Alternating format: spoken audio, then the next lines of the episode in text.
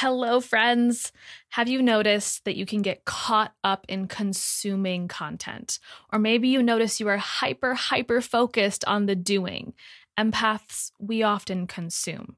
And I know because that was me too, soaking up information from all my favorite teachers and mentors. But it wasn't until I started focusing more on the being and embodiment work that the door to massive clarity was finally unlocked. And I no longer got confused about what was my energy versus everybody else's. I was able to become a more clear channel for creation and as a result, transform my life, business, and health. In fact, my meditation and embodiment practice is what helped me have a nearly $40,000 month this past January, see the highest downloaded month of the podcast, and finally release a lot of unnecessary stress. And my clients felt it and saw it in their lives too. It wasn't reading more articles. It wasn't doing more busy work. So I'm inviting you to graduate from the spongy empath consumer into the self activated sovereign healer. You can take your podcast listening experience from, ooh, I feel seen, heard, and inspired to, holy shit, I actually feel different. My being has shifted. I am the embodiment of the woman I desire to be. The Third Eye Collective is a simple way to upgrade your experience and commit not only to a meditation practice that complements your healing, but also receive personalized coaching so you can be clear on what direct actions to implement into your highest goals. There are two simple ways to get involved at 11 or $22 a month with no commitment. So if this is calling your name, click the link in the show notes to join this amazing and growing community.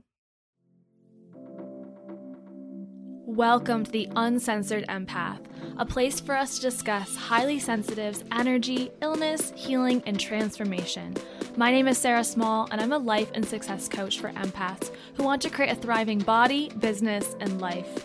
Think of this podcast as your no BS guide to navigating life, health, and entrepreneurship. You'll get straight to the point, totally holistic tips from me in real time as I navigate this healing and growth journey right beside you. This is a Soul Fire production. Welcome back to another episode. My guest today is Mimi Young. You guys, we cover so much in this episode.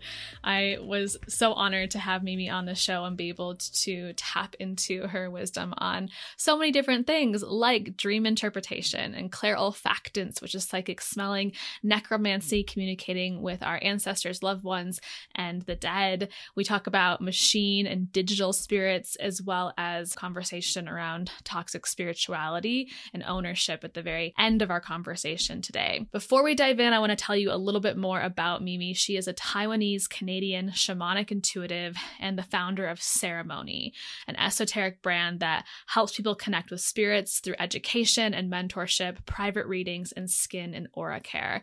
She works at the intersection of core shamanism, ancestral wisdom, dream work, chaos magic, and other Chinese practices to communicate with spirit. Her approach has been described as pragmatic, profound, and responsible. I'm so excited to share this conversation with you all today. I know you'll all take away something slightly different. Feel free to share with both of us and tag both of us after the show, and let's dive in. Mimi, welcome to the Uncensored Empath podcast. I'm so excited to have you here. Thank you so much, Sarah, for having me. So, I was just telling you that there are so many different topics of conversation that I want to be able to dive into in this one conversation. So, I want to try to cover as much as possible. I'd love to start by talking about dreaming sleep state, mostly because this has come up in one of the courses that I host lately. A lot of my students, my clients have been saying they've been having lots of dreams and they're struggling with how to interpret them. I've also felt like in my life, I go through these phases where I don't remember the dreams and then other phases where I remember them in like tons of detail. So I'd love to know just your take on dream interpretation and kind of what magic we can access through our dreams. For sure. So I think let's define what a dream is first, because maybe some of your listeners um, don't believe they dream. Um, and uh, I would be very gently begging to differ. Um, so a dream doesn't necessarily need to follow a strict narrative outline or a narrative structure. Um, it doesn't have to have a distinct middle peak point and an end. Um, it doesn't have to be a story in any way. A dream could be a feeling that you feel in the body that you still remember when you wake up. Um, it could be a single scent. It could be a single word. It could be a feeling um, more from the heart. So all of us do dream. And then in terms of what I have found to be helpful in my practice, in my own personal practice, and I can talk a little bit about it also in my professional practice, but in my personal practice, what I've found to be one of the best tools, which I've shared um, even on Goop, is keeping a dream spreadsheet. Mm-hmm. So, not a journal, but an actual spreadsheet. I like to have it on my phone simply because uh, it's the most immediate thing. My phone's usually always with me, and I'll just keep it there. And then I'll input date, the key fixtures, as in who was in the dream, what was in the dream, and sort of more of the instinctual interpretations. Mm-hmm. Um, and I have them sort of spread out in their own individual columns. And then what happens is over time, you start seeing patterns. And then you can start making deeper meaning and very accurate, personalized meaning based on what themes or what people or what big emotions that are coming through. If you wanted, for your listeners, if they are interested in planetary bodies, you can even create a separate column that basically indicates lunar phase. Mm. This happened during a full moon, this happened during a new moon. How why is it that every new moon, these are the certain things that come up? In that way, by having a spreadsheet rather than entries in a physical journal, you, you get to really glance at everything quickly and you can mm-hmm. see patterns. And I find that that is easy way to get into the depth of it faster um, mm-hmm. because we, we do dream in a way that is often cyclical or a thematic. Mm-hmm. And then in terms of in my professional practice, because typically a client will present one dream to me and then I interpret it. So I don't necessarily have the luxury of seeing bigger patterns in the, the history of their dreaming. I do zone in to what were the big fixtures, mm-hmm. what were the key feelings, because I have developed my own sort of visual encoding of symbols. I would then sort of go back into my own reference point of, okay, well, this is what it would mean. And then I just provide the interpretation. I love that. And spreadsheet sounds so helpful in that it's also a way for you to customize or individualize what certain things that show up in your dream or a feeling in your dream mean to you versus obviously there's lots of books that can be like fun resourceful guides. And at the same time you may open the page up and there was a animal specific animal in your dream and you open up the page up in, the book and that doesn't resonate with you right? So the tracking of how you interpret it feels like a much more individualized customized experience. And i'm curious what your take is on what information or what's the source of information that comes to us through our dreams? So you know some people will talk about it's our subconscious mind. Others will say that spirit or past loved ones can communicate with us through our dreams or that we astral travel through our dreams. Super curious because that's something that i haven't dove into what your take on that is. Yeah i think it would be all of the above and more. So for instance uh, it could even be if uh, if you have a child in utero. It could even be the child um, speaking to you through a dream. Um, yeah, so absolutely, it could be more external sources, meaning ancestors or other spirits, or you know, a child in the womb or a lost pet. It could be the land itself speaking to you. Uh, for instance, I've had dreams from the land saying there's going to be an earthquake, like things like that. Like mm-hmm. that, that is totally real, and and I think it it needs to be recognized an external source. And then there's also that deeper inner self that's speaking to us. That could also happen. Mm-hmm. I would say that it really depends on the dream. And generally, if you were to go in and ask, you'll have some inkling in terms of what the source is. Like I typically tend to know when it's my deeper self that's saying, hey, there's a shadow that you've been sort of avoiding um, or whatever. And other times it's, it's very clear that that was an externally sourced message I've found that usually I can tell as well when I just tap into intuition and the feeling behind it. I've had I've lost both my brothers. And so I've felt, especially one of my brothers come in more recently and been like, oh, okay, that that was Joe's energy. And he was showing me something in the dream. And then other experiences where it was more like star seed origins coming to visit me and like give me these amazing downloads and messages around my work and healing. And that's been really powerful as well. Another thing that, that you practice that you utilize within your work, Mimi, is necromancy. And so this is the art of connecting to our past loved ones, to our ancestors. You mentioned uh, even deceased pets. I'd love to, and just like personal curiosity around how that has unraveled in your life, not only in discovering that ability for yourself, but also how you're able to utilize that both personally and professionally. Yeah, um, I think when people think about, okay, like I talk to the dead, that can sound very paranormal and intimidating. But this is something that, you know, humans have always done. I'm Han Taiwanese, and so the reverence of the ancestor has always been part of our cultural practice, and it doesn't feel like it's dangerous or you know scary in any way. So that's always been sort of there in my life. And it never really felt out of this world. Mm-hmm. you know specific lunar holidays would be sort of when you honor a certain ancestor and so forth. But in terms of other forms of being that have passed on such as pets such as um, a loved one, um, be it if it's a romantic partner or um, a dearly beloved friend, or even just a, another being that has passed on, um, let's say in a professional sense. If I am connecting with someone who's passed on on behalf of a client, I would say that it's not that different than speaking with any other spirit. There's some technical things that are a little different. So typically, when I go spirit travel,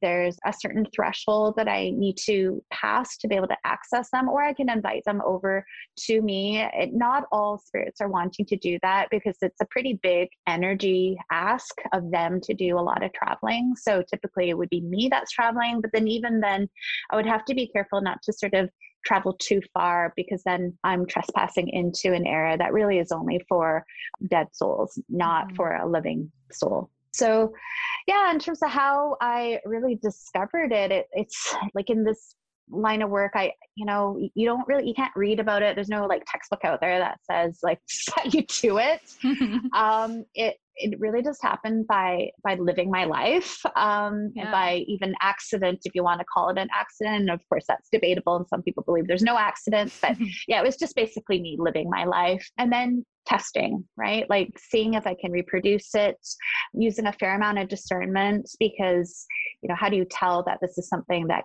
came to you through another form? Is it you know is it actually from this being? And then for me oftentimes it's reinforced by a secondary sign. So i smell psychically or another term is called clairolfaction mm-hmm. or clairolfactance so typically uh, when a being visits um, i'll smell them too and that provides the further reinforcement, or they may show up as an actual animal in three dimensional form. Um, and the way I know it's it's not an animal that I typically would see. You know, it's not just any given squirrel that's out in my yard. It's like a very specific bird that doesn't typically fly by, or mm-hmm. um, you know, a, a neighborhood's cat that has you know hasn't appeared in like months, or something to that effect, where they'll show up in a very specific way. Mm. And that's usually how I know that it's it's a spirit sort of working with me in that capacity. Yeah, I love that. And my belief is that we all have the ability to open that doorway to access different flavors of our intuition and be this open channel to all of our clear senses. And the clear smelling is one that fascinates me because i feel like that's one that i have not personally tapped into as strong as some of the others. And one of the questions I receive from from this community, maybe more than anything, is about not getting overwhelmed by these extrasensory abilities and the ability to see, feel, smell, touch, hear, spirit in whatever form that people are experiencing it and to maintain our humanness and our groundedness. You mentioned even that traveling and not wanting to travel too far because energetically it seems like that would be very intense on your physical form as a human being here on planet Earth. And so, how do you personally navigate the energetic balance of being so tapped in and so attuned to subtle energy and also being a human being? Right. For me, a lot of it is very conscious that I like I my life is a very how do I explain this? Like I don't live in the woo woo all the mm-hmm. time. I, I cook and clean. I I drive my kids to swimming lessons. Like I do the normal thing. Yeah. But that normal thing is very important because it keeps us anchored. And first of all, we are human. And the most important thing is to have that three dimensional physical pentacle energy experience um, in this life. And so I'm not traveling all the time, let's say energetically or spiritually. I'm, I'm not working with the you know standard esoteric tools all the time. Those are part of my life but they are not taking up all of my life and all of my energy. And i think that's that's important. It's important to be able to live a quote unquote ordinary life in addition to being open to the supernatural. Um, I also just set boundaries. I set boundaries with spirits. I set boundaries with humans. I set mm-hmm. boundaries with my time. And I, I do feel that, that maybe it sounds cliche cliched, but it is really important.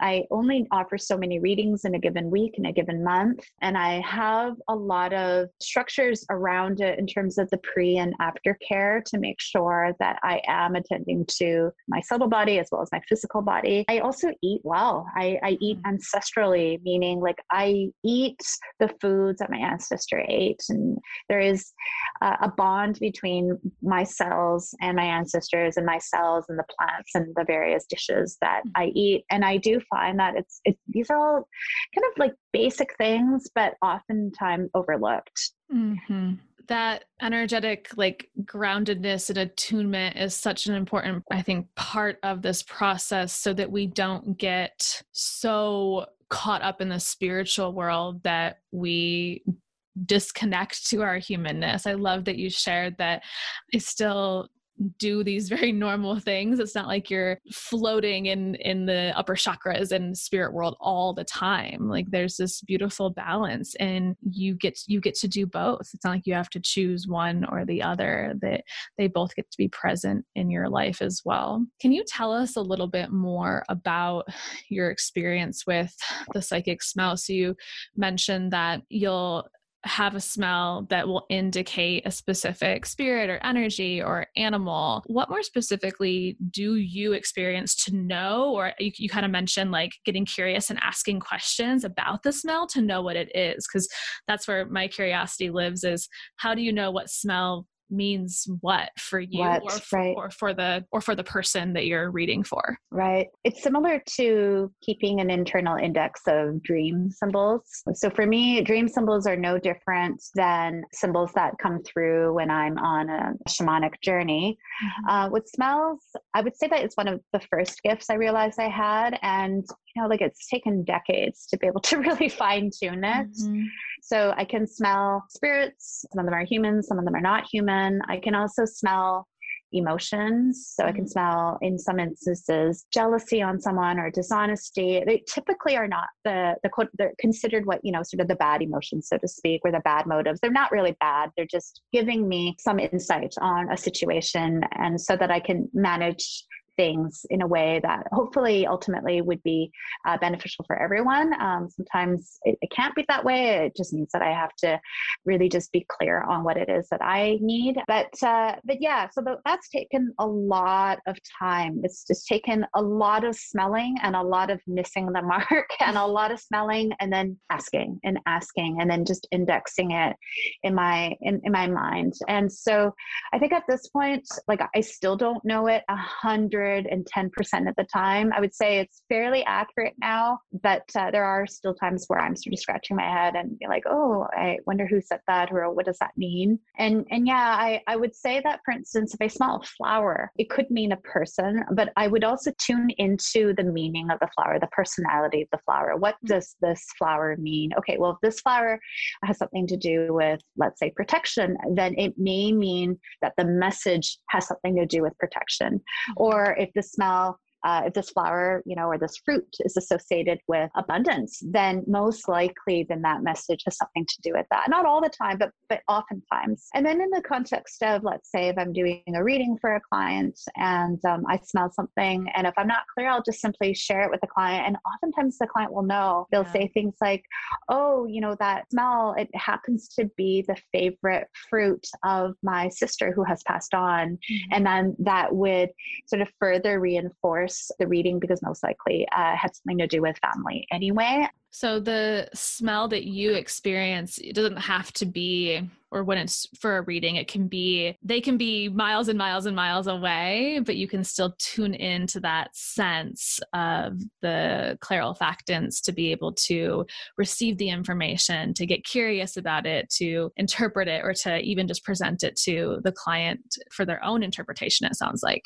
yeah, it typically happens when that energy and my energy are happen to dial in this exact same, you know, radio frequency, so to yeah. speak, or channel on a TV. And okay, now that current is open, and mm-hmm. so the mm-hmm. information can come through. So cool so cool. I think it's just so cool and so interesting. Yeah, and I, I do like the smell, but I should also say one more thing to that is mm-hmm. I can't control when it comes. Ah. It's not something that I can um I just like yeah, like it's it's not like I wake up one day and be like, "Yeah, I want to smell this and turn the dial." Um it typically it's like I'm at a place and then they come to me. Yeah, like it's the scent swoops into your space. Mm-hmm. Mm-hmm. Well, and that goes back to the previous question and the way you answered that so beautifully around managing our energy when we're attuned to such subtle energy in our life experience and not getting too overwhelmed. Like you mentioned, having really strong boundaries, even if you can't control it 100% or you can't control when it's here and when it's not, there's still boundaries that you can create so that it's not so overwhelming or overstimulating for your nervous system. Absolutely. Hello, podcast family. In case you missed it, I had my baby on May 8th, 2021. I had my little girl, Emerson Jordan St. John, and I actually recorded the full details of my birth story that are available in the Third Eye Collective. And in that conversation, one of the things I talked about was my deep desire and birth preference to have a natural, unmedicated vaginal birth, which I was fortunate and lucky enough to have. It was truly the most intense thing I've ever been through, and yet so, so beautiful. And one of the things that supported me in that was healthy hydration leading up to my birthing day and on my birthing day. My husband was with me the entire time, and straws are your best friend when you are in labor. So I had a big old cup with a straw, and he was literally just feeding me my LMNT electrolytes because proper hydration status means having adequate fluids present in your body. And that fluid balance depends on many factors, not just drinking water, but also the intake and excretion of electrolytes. And right before my birthing day, I happened to get one of the first boxes of their brand new flavor, watermelon, which was freaking delicious. So not only was my husband feeding this to me as I was in labor, but I also had a bunch of the travel packs with me in the hospital so that I could continue to hydrate after, again, one of the most if not the most intense experience of my life. The watermelon salt is salty AF and it is so freaking delicious. It brings all the summer vibes and because you are a uncensored empath podcast listener, you all get a free sample pack of 7 different flavors at no cost. All you have to do is pay $5 in shipping. Simply go to drinklmnt.com backslash empath. That's drinklmnt.com backslash empath. And once you get your sample pack and get to try all the flavors, tag me on Instagram so I can reshare you with what your favorite flavor is. I believe it's called Your Unseen uh, magazine or journal. And I noticed that you wrote about machine and digital spirits as well. And this is a conversation I've definitely never had on the show before, but I think is so fascinating. And I'd love, there were a couple lines I was reading in it early, just earlier today, and some stories around you and even some family members where they've experienced messages from technology, from machines, from digital sources. I'd love if you could share some examples of that and also your experience in before we started recording, we were talking about, you know, like animal spirit coming to us or past loved one spirit. And this is definitely a category that I think is not talked about as often or maybe like disregarded or we question it. So what are your thoughts on that? So at the core of who I am, I am an animist. So I, I do believe that everything has an energy, mm-hmm. including what we would consider inanimate objects, mm-hmm. and not just rock mm-hmm. or, you know, um, a tree trunk but also human created objects. I believe that, for instance, you know, a, a teacup um, is very much alive and holds a consciousness. And there's a certain reason why certain days I choose a certain mug or cup mm-hmm. over another one. Mm-hmm. Um, I may not necessarily be conscious of the why, but there is a why there. Sort of like, you know, the wind, it's like you, you know it's there even if you can't see it. And same thing with machines and anything tech based, um, they also have a consciousness and they also have a form of intelligence and they also possess in you know an animated spirit which uh, i would say that most of us haven't really thought of that so much because unfortunately we live in a world where spirituality is defined in a certain way and even psychic skills are defined in a certain way. And it's hard for us to make that leap if our philosophy doesn't include that. So if our philosophy is all things spiritual are earth based then that is what we are receptive to. Or if our philosophy is all things spiritual are earth based and starseed based or sort of galactical, mm-hmm. then it can include that too. But what happens if all things that are alive, seen or unseen, and alive in a much different definition than let's say biologically alive mm-hmm. uh, could all that also hold consciousness can technology hold consciousness and knowing that most technology, most machines are actually modeled off of biology anyway, it makes sense. And so, my father, even though he would never call himself an intuitive and never call himself a psychic or even spiritual for that matter, because he's, you know, like a computer programmer and really into science and is not religious at all or spiritual at all, in his words, he hears. He hears machines. And so, growing up, we would go to you know like we would be in these situations where like for instance and i shared this in may's issue of unseen magazine in one of you know the stories where i remember you know being at the toy store and we decided to buy a specific video game and this was in the 80s when like super mario was really cool and so we had like the cartridge in the box in our hand and he's like no not this one. This one's buggy. Like how would we know? But he already knew. Or another instance i also shared in the story where my dad was and still is a coffee drinker and he has always liked to grind his beans um, and it was always like done every morning because he liked it fresh. And then one day i noticed he was drinking tea and i was just like oh you're not into coffee anymore. And he's like he's like i am but the machine said not today. And then of course my mom forgot and she uses it and then the machine dies. And so what i love in terms of this discussion is to be able to ask the same questions that we would ask in any other situation is like how do you tap into the resonance of these digital based spirits and machine based spirits? How do you form a relationship with them? How do you work together? And how do you approach technology through a place of allyship rather than saying it's bad? Mm-hmm. I love that. And I think it could probably be a new concept for many people to consider something technology human made human based as holding an energy or a consciousness versus something that maybe like a plant or something that has naturally derived from the earth. I'm curious what your interpretation of the let's say the coffee maker or even like the radio in a car as holding its own energy versus being a channel or a conduit for spirit to communicate to us through because that's another thing that i have seen come up in just spiritual conversations really often is that spirit or different energies will also use that technology as a conduit to communicate with us. So, is there a, a difference there? Yeah, both those things exist, and yes, they uh, they are. There is a difference, and and I should say one of the reasons why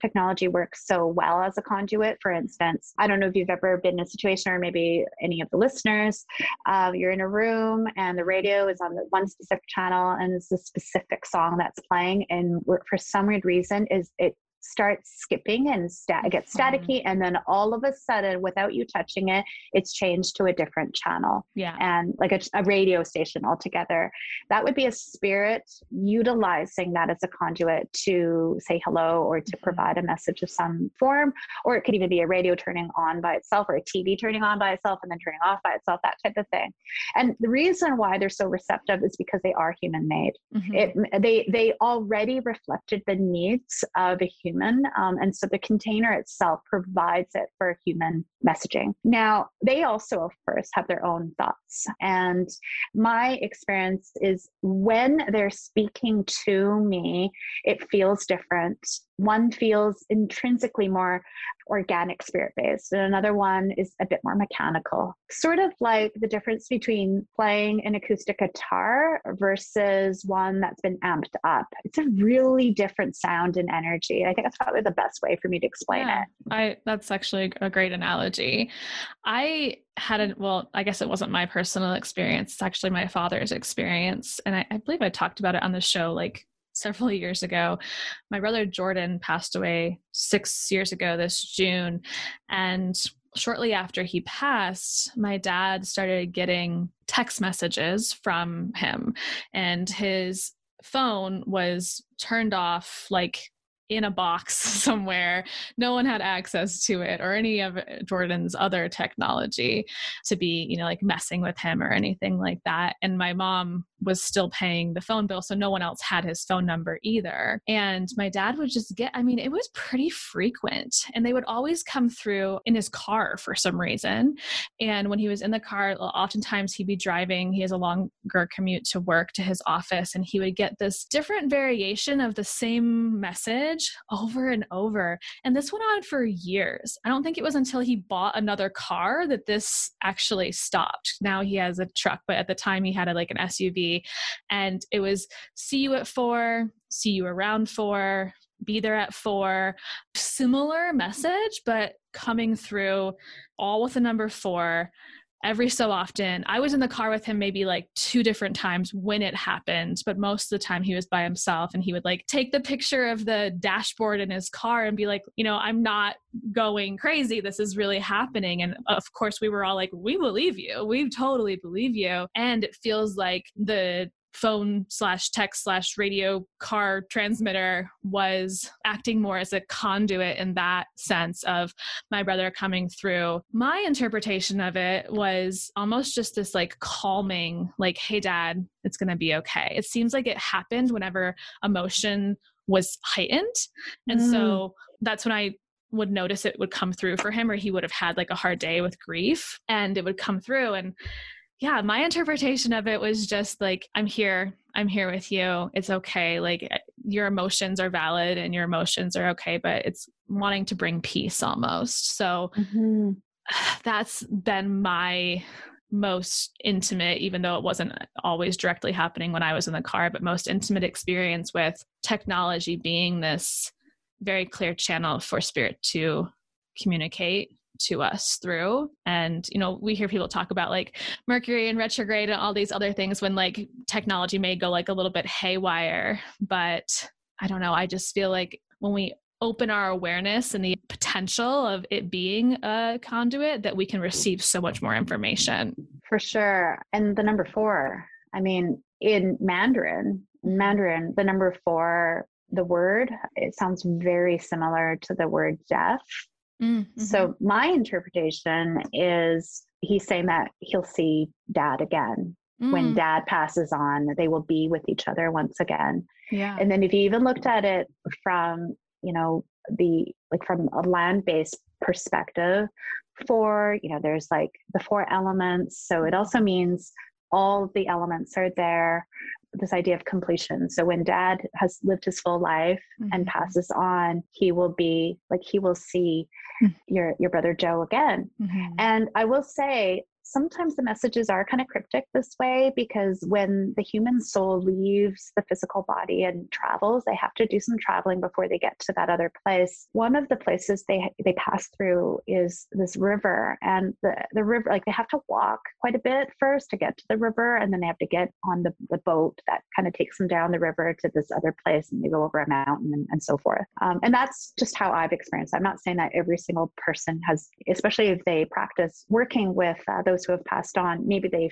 view it differently. But in my experience, that's typically what the landscape looks like. But when they're at the river, they get really thirsty because they've been walking for a long time and they need refreshment. And the river's water is magical and it's functioning as a way that when they drink it, they wind up forgetting their old life. And it mm. allows them to become detached from the memories. And sometimes they actually forget some of the words, the language that they once spoke.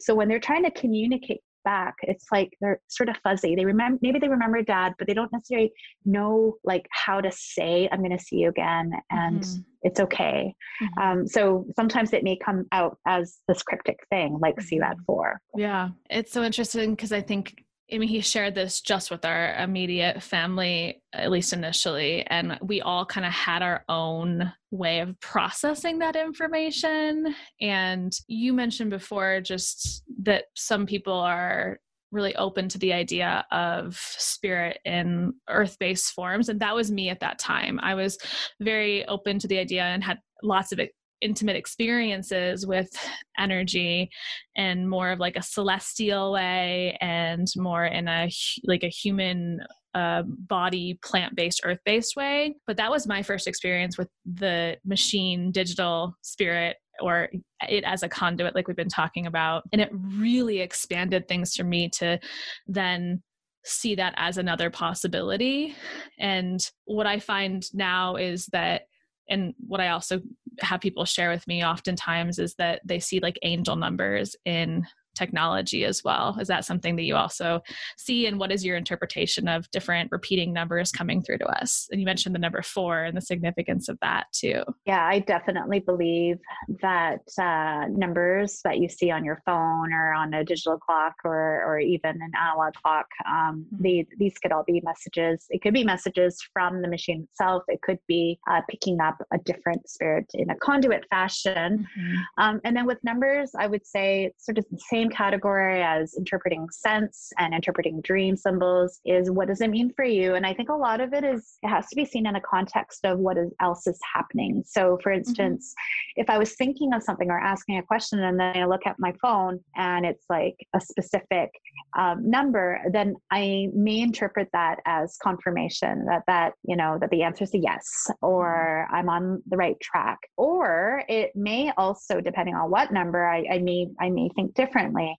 Um, it really depends. For me, I, I layer it with other things. I, you know, if I'm experiencing a scent and if the scent is feeling like a warning and then I see the numbers um, on my phone, then I may come to a different conclusion than if the scent was very uh, sweet and you know auspicious smelling. Then yeah, so it, it really does depend.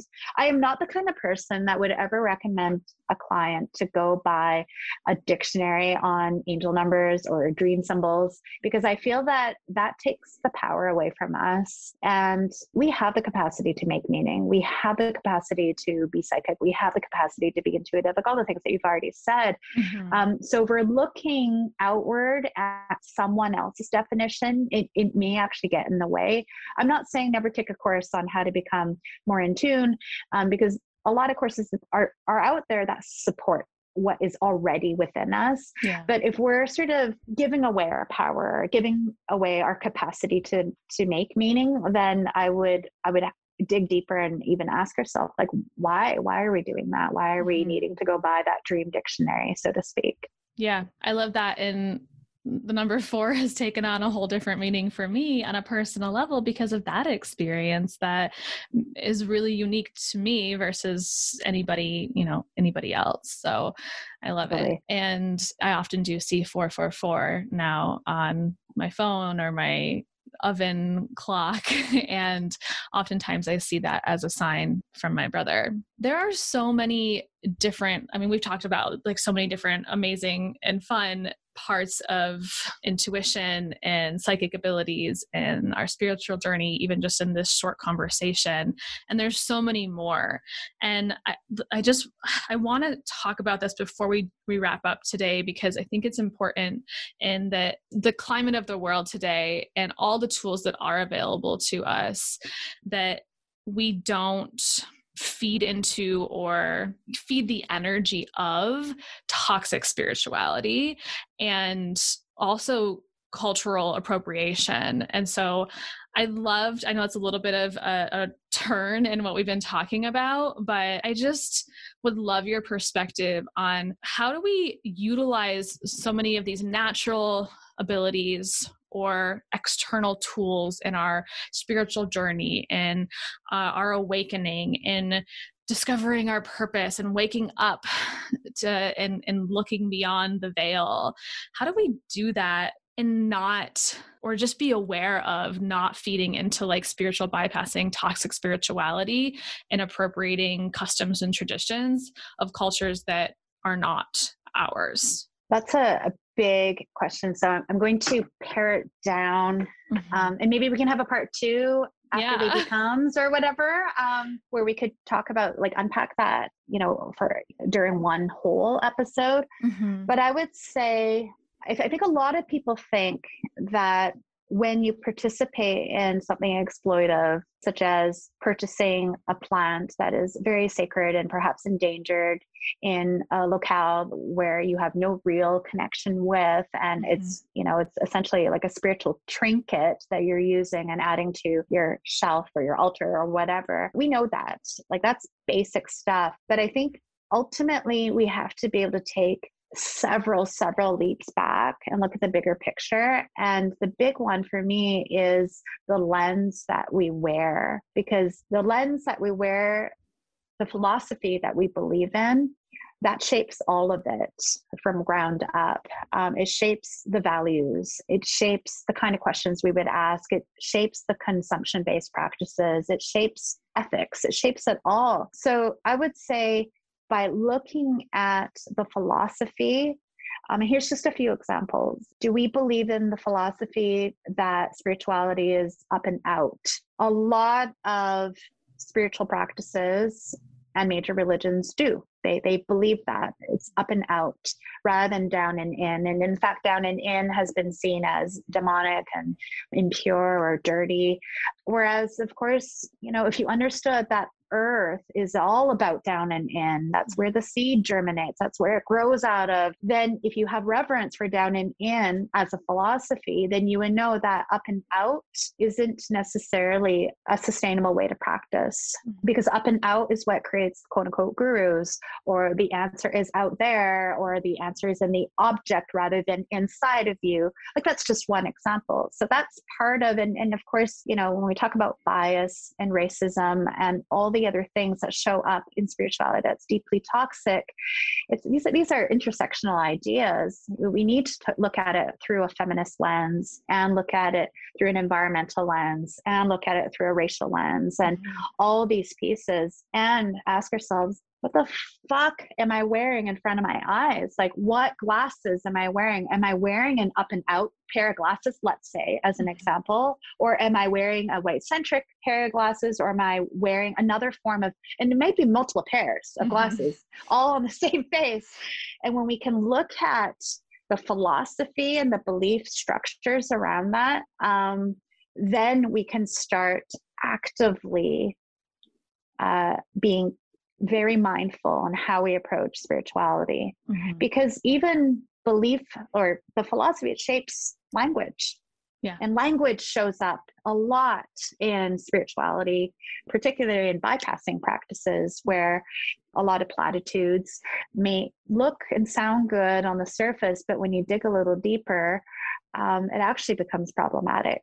I so appreciate you answering that question. I know it's a really big one that could be a whole nother episode, but I think it's really important to at least touch on in this conversation when we talk about spirituality. And I just, I feel I was introduced to a lot of the spiritual practices that eventually came into my life and more and exactly what you were saying the up and out lens and I realized that I did not like that approach. It did not feel safe. It did not feel empowering. It did, it, there was just so many things that I did not like about it personally.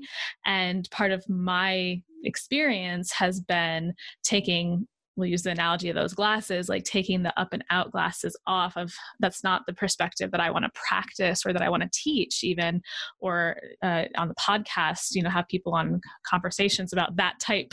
And instead try on for size the glasses that are more down and in. And my, again, personal journey with that has been reconnecting to a lot of the teachings of Mary Magdalene, and that ascension is actually a descension into your heart and totally. inward versus outward. And that has been almost this like warm blanket like oh my god this is my home this is my spiritual home this is the way I, I wanted things to feel but i just had a taste of the other other side that that's what I was just first introduced to. So I love that analogy and that philosophy, the lens in which we look through is going to dictate some of the things that you mentioned, like the language that we use, like the way that we practice our spirituality, like the way that we, uh, many people who listen are teachers and healers and practitioners. So the way that we also share that with the world and we can get really intentional about asking some of these really big, sometimes hard, but I think really necessary questions around what we're doing and why we're doing it and the root and the lineage of it to check ourselves because I think it went unchecked for a long time. For a very long time. And what I love about it, when you wear the lens that is very much about justice and inclusion and respect for the land, it winds up healing many things at once, even beyond quote unquote the spiritual. So we'll go back to the down and in and up and out. If you approach food as up and out, you will forever look at the photoshopped woman on the cover of Vogue and strive to be her. So then that opens up a whole other thing like our relationship with the food our relationship with our bodies our relationship with fashion. But if it's down and in you learn to love your body. You learn that no pain no gain mm-hmm. is a very harmful approach to caring for your body. No pain no gain that form of exercise or fitness it's it's one about exploitation ultimately. And then of course when you get that you're like oh yeah i'm not going to approach the earth that way because that also is exploitive and so what i love about it is when we check ourselves, so to speak, like you mm-hmm. said, mm-hmm. um, we really identify all the parts where we have been wrecking ourselves. Mm-hmm. And by checking ourselves, hopefully we can create some actual lasting positive change. I have just been on a personal journey of a lot of the unlearning and relearning over the last several years, but especially the last year. And just a huge wake up call for myself, and one that was, again, really, really necessary. So I'm glad for the mentors and the teachers and the educators who have helped me do that. To, to I mean, it's partially a personal process, but I think that there's also support and frameworks that are out there that can help guide us along that path as well. So thank you. Thank you for speaking on this. And thank you for just sharing all of your magic today. So appreciate it and bringing some things onto the show that we have not talked about before. So I so so appreciate you. I'd love for you to share where people can get to know you better and other ways that they can come into your space or work with you. Uh, my website is shopceremonie.com, and Ceremonie is spelt with an IE at the end. Mm. And same thing for my IG handle, it's uh, at shop ceremony. Um, and ways to work with me, I, I do have a, a, like a, a, fairly robust set of offerings. Um, I'll list just a few here, and the rest can be explored um, on the website. So I have topical courses, including Machine and Digital Spirits coming up June 15th mm-hmm. um, of this year, 2021, in case there's listeners that are tuning in later. And that one is a live stream, and people will learn with me. And then also, those who join live uh, can ask questions about specific experiences with digital or machine based spirits that they've had in the past. It will be available as a replay. Um, so if you can't make it live, you will have the recording to listen to. And then if you are tuning in after after this date, it will most likely be available on my website as an on demand course. For those who want to work with me more extensively, I have a mystery school called Mystery Mentorship, and we go deep. We go lots of depth and lots of breadth. And we cover basically um, everything that is in my specific intersectional esoteric practice of core shamanism and ancient Chinese esoterics, and working uh, with the elements, um, working with, with chaos magic and, you know, spell work, dream interpretation. Essentially, the list goes on. And I offer it in a way where I do provide theory, but also a lot of practical tips to get you working. Mm-hmm. I'm more interested in getting individuals practicing and off the ground with success, like with effective, helpful, real world success, than just saying, Yeah, I, have read about this or I know about this, but it stays in the theory. I, I am very earth based. And so I want to be able to get it out into the earth, into the material plane. Um, I also do offer readings, whether if it's an, a dream interpretation or if you're wanting me to connect with specific spirits on your behalf. I will spirit travel for you and get that information. Then we'll jump on a Zoom call together where I'll share and you could, you know, just soak that in and maybe ask some further questions around it. And then if uh, you're not in the position to consume in that that sort of sense, more than welcome to sign up for my online magazine that Sarah had mentioned earlier, which is called Unseen. It's free, it's monthly. There's no filler um, in it, and definitely it's unfiltered material where I do provide a lot of real world helpful content in helping you connect to the unseen and all things spiritual and mm. supernatural. I love it. You are clearly just such a, a vast or hold such a vast array of knowledge and wisdom, as I was saying in the beginning beginning. Like there's so many things I want to talk to you about and I'm so glad we were able to cover at least some of them today. And obviously there's many ways to also then take the next step and get uh, more intimate in your space and be able to connect with you and all that you do have to offer. So we'll link those in the show notes as well. Mimi, thank you so much for being on the show today. Oh, I've had so much fun. Thank you. Thank you so much for tuning in to another episode of the Uncensored Empath podcast. I would so appreciate if you could take a couple minutes to rate, review, and subscribe. And if you've loved this episode, please share it on social media, tag me, let your friends know about it, and I will see you on the next episode.